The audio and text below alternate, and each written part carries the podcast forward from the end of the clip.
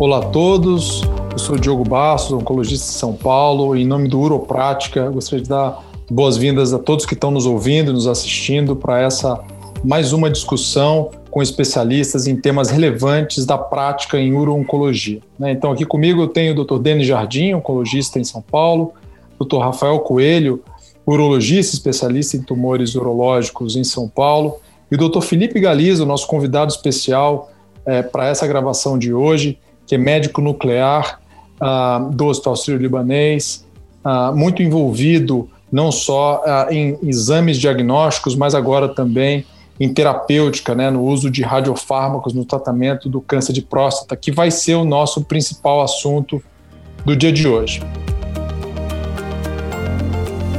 Eu vou começar fazendo uma pergunta ah, para o Felipe. Felipe, então a gente tem visto no tratamento do câncer de próstata metastático, né, avanços bem importantes eh, em relação a, a radiofármaco nos últimos anos. Então a gente teve a aprovação do Rádio dois dois três com base em ganho de sobrevida, e agora a gente está vendo estudos cada vez mais robustos com dado com P S M A lutécio, né, chamado teranóstico.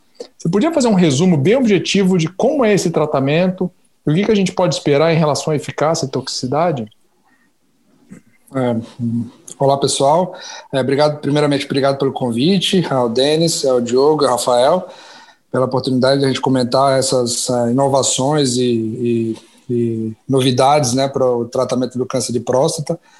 É, então, o princípio do teranóstico, né, nada mais é do que quando a gente utiliza de uma, uma molécula que ela é, tem uma, uma, um alvo específico, né, como é o P S M A para o câncer de próstata, e a gente consegue ligar ela a radioisótopos que fazem tanto, é, tem tanto o papel diagnóstico, né, pra, como no P E T, né, onde a gente faz diagnóstico de, de, do câncer de próstata e estadiamento, quanto do ponto de vista terapêutico, né? Então ele serve tanto para terapia quanto para diagnóstico, e por isso que a gente chama de teranóstico, né? E aí a gente depende da, da, do radioisótopo que a gente acopla essa molécula, ou esse radiofármaco, como a gente chama, que tem uma afinidade, uma, uma, uma atividade alvo, né? Algum alvo específico, né? Que no nosso caso a gente usa o P S M A, né? A gente trouxe esse racional de algo que era utilizado antes para os cânceres neuroendócrinos, né, os tumores neuroendócrinos, então o racional do, da utilização dele nesse, nesse contexto agora vem muito também do que é trazido pro, dos cânceres dos tumores neuroendócrinos, né, mas já era utilizado em outros cânceres é, nas décadas passadas, como de tireoide, por exemplo, né, a gente já utiliza o iodo há muito, algumas décadas pelo menos, né, então a gente, é um conhecimento acumulado que tem sido trazido, né, né, na oncologia, é, mas com esse mesmo racional, né? Então o que a gente faz é, para o, o câncer de próstata especificamente, a gente acopla o gálio, ou mais recentemente ao flúor, para poder fazer diagnóstico, né? Para fazer os exames diagnósticos, que é o P E T, e quando a gente vai fazer com o intuito terapêutico, a gente acopla o que é o, a molécula, o, o radioisótopo, o radionuclídeo mais conhecido, que é o lutécio cento e setenta e sete, né? Então a gente, que é uma, uma partícula emissora beta, né? Então ela emite uma, uma radiação beta, que essa é que tem efetividade, que é irradia as células cancerígenas guiadas, né, que são levadas ou acopladas, internalizadas na célula através do P S M A, né? Então o P S M A marca, ele é o, o alvo, né? ele, ele se liga à célula tumoral, e a atividade terapêutica é desempenhada pelo lutécio, que emite uma radiação beta, né? Então, é possível acoplar outros radionuclídeos, como, por exemplo, o actinium, que é outro que também é estudado em algum, em certa, de certa forma para o câncer de próstata, que é um emissor alfa, né? Diferente do, do, do lutécio e semelhante a uma a irradiação, semelhante à do rádio dois dois três, que também é conhecido, é, também, é, só que com, outro, com a outra proposta, né? Felipe, uma pergunta, então, de termos práticos, ali, pensando no lutécio P S M A em câncer de próstata, como que seria ali a frequência das aplicações? Existe um número máximo de aplicações? E hoje, no nosso meio, já está bem definida a dose, como ela é usada, ou eventualmente pode existir variações de um centro ou outro que realize o tratamento?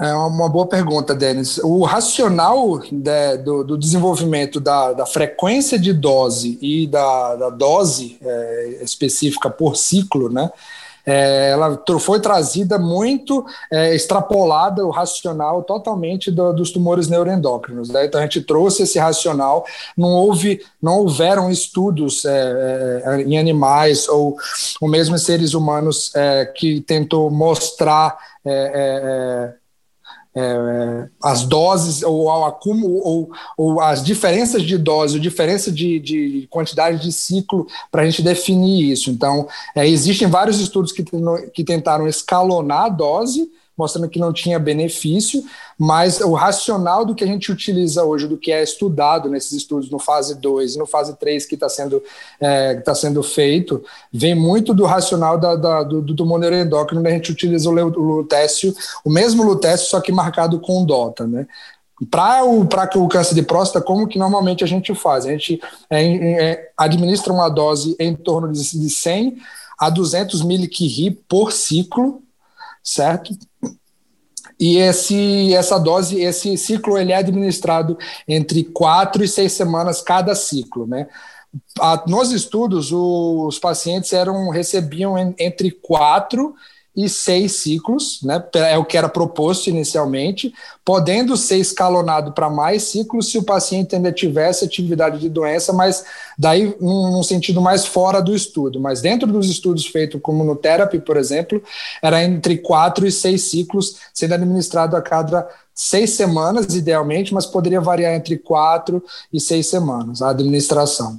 Lembrando que a quantidade de dose é, na verdade, quanto mais dose a gente dá em tese, até no caso tendo duzentos como máximo, né, ou meio grey, como é, que é, como é preconizado, é baseado, quanto maior a dose em tese, maior a dose efetiva de tratamento que a gente pode ter. Então, é, se a gente injeta menos dose, a gente espera menor dosimetria tumoral, né, a dose efetiva que vai ser, é, que, a, que a célula tumoral vai receber. Bom, eu queria fazer duas perguntas, então aproveitar o Denis para perguntar para o Denis, na sua opinião, qual, como seria o sequenciamento, em que momento uh, a gente poderia oferecer para o paciente o, uh, o tratamento, com, como foi descrito com o lutécio, como foi descrito pelo Felipe.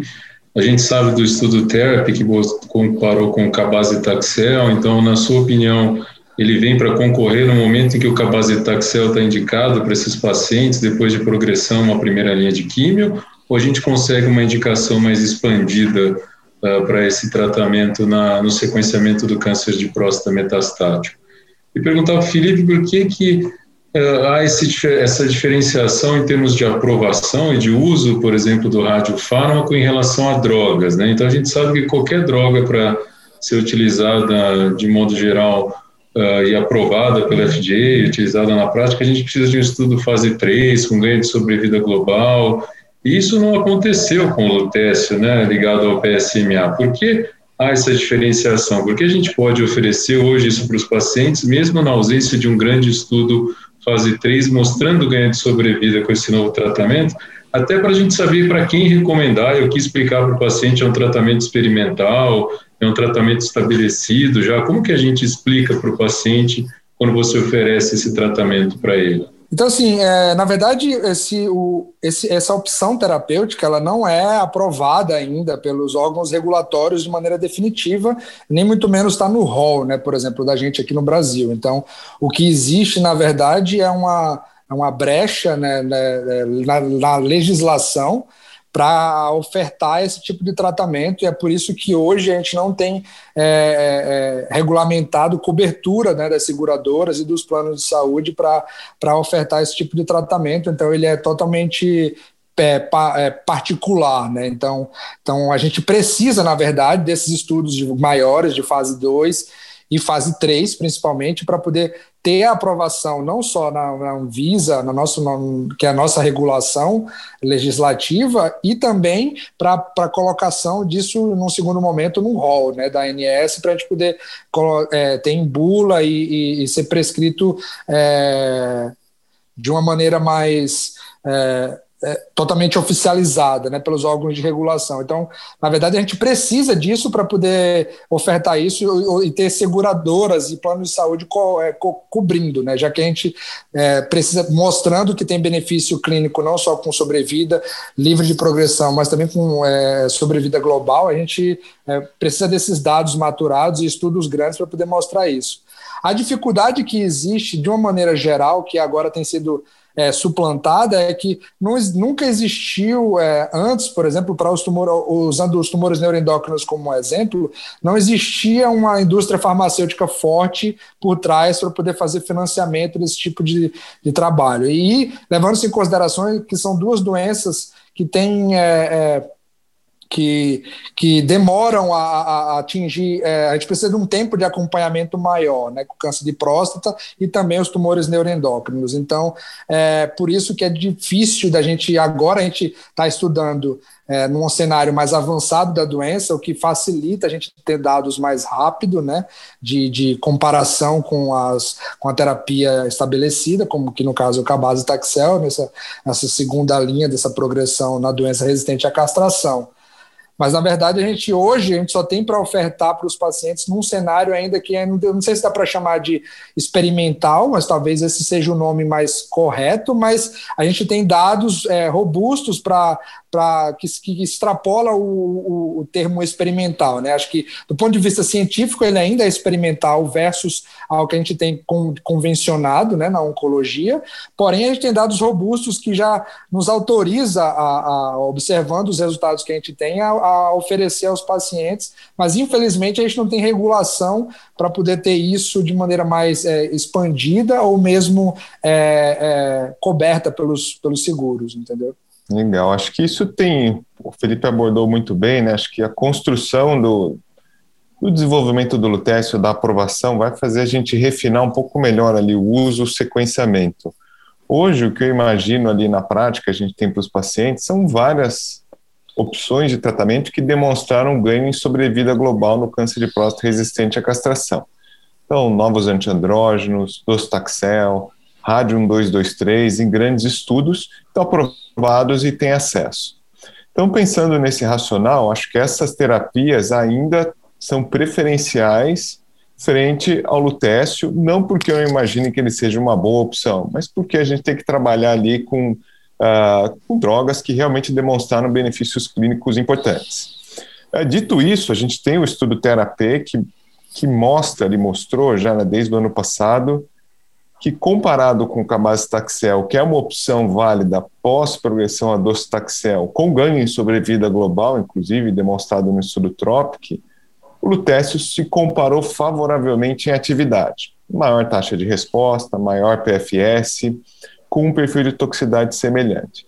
Eu acho que frente a esse dado é possível, dentro do sequenciamento hoje, ele vir uma opção, como opção pós-novo antiandrógeno e pós-docetaxel.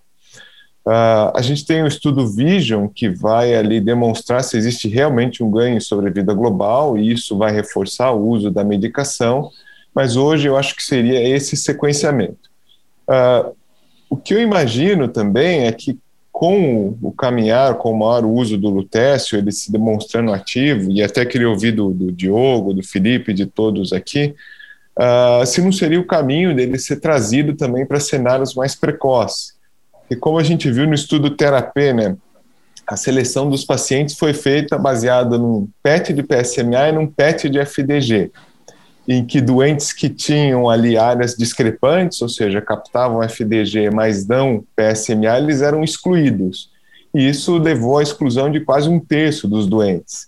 Então, se a gente for encaixar o lutécio em cenários muito avançados da doença, em que talvez a gente tenha essa diferenciação para tumores que sejam com diferenciação neuroendócrina, a gente peca a oportunidade de tratar doentes que vão se beneficiar.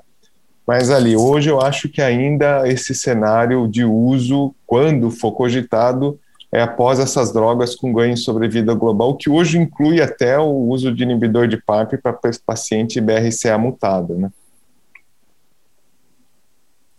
É, eu vou fazer um, eu vou fazer um comentário. Você quer comentar, Diogo?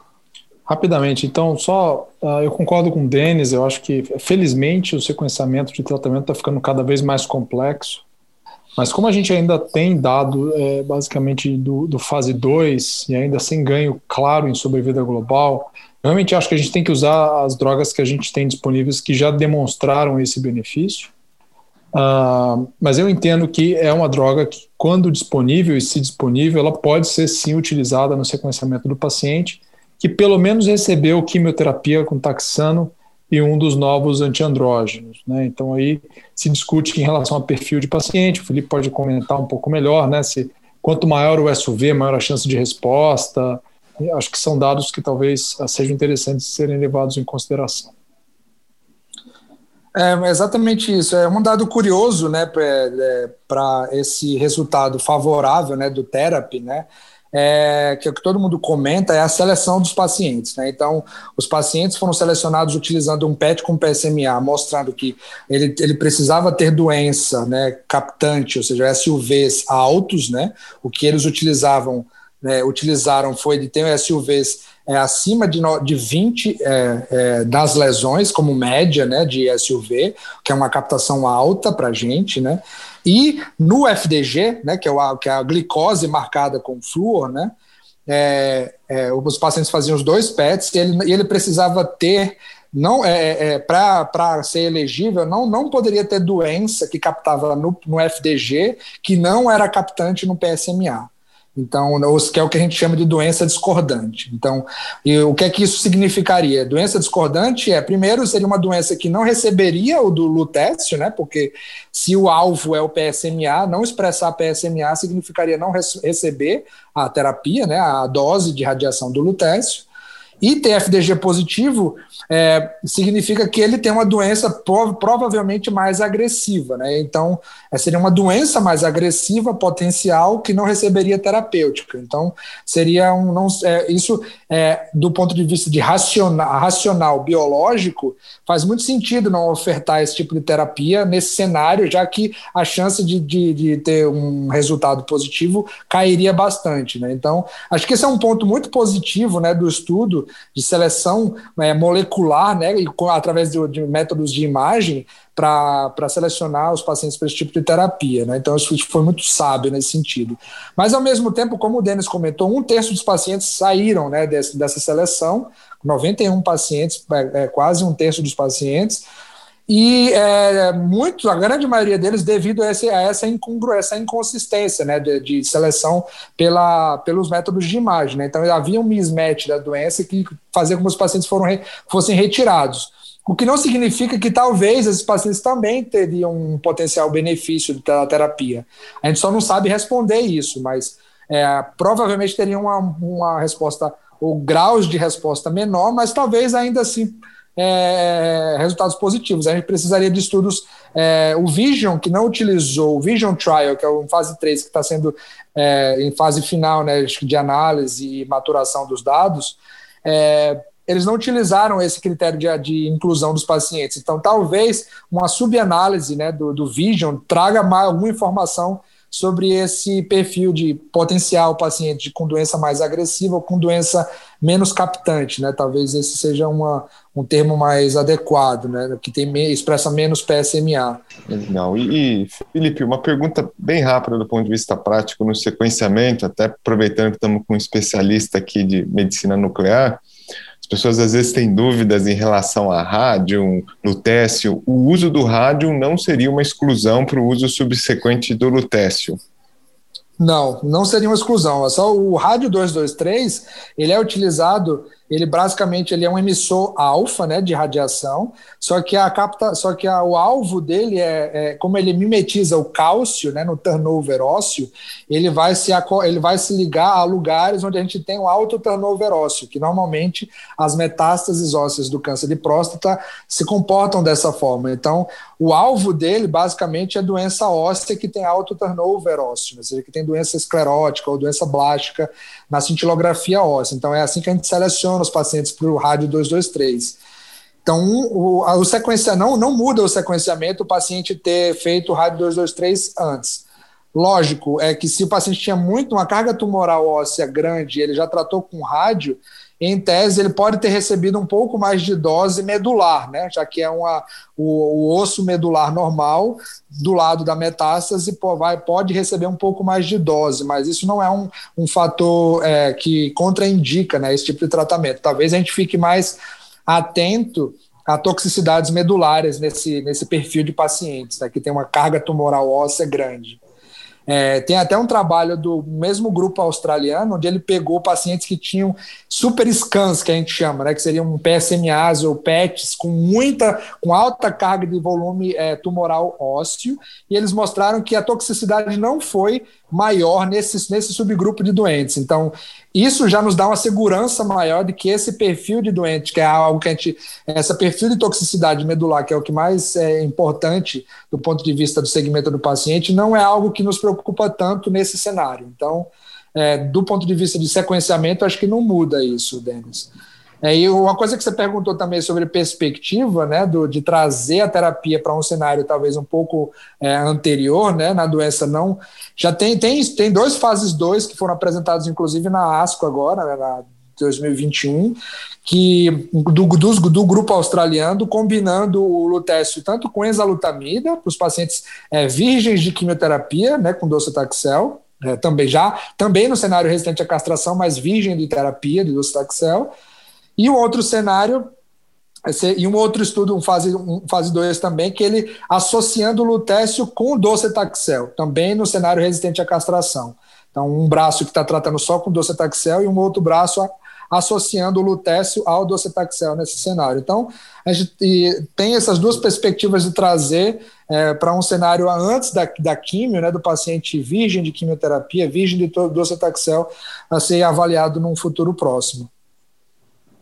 Eu queria só fazer um comentário final, antes da gente encerrar.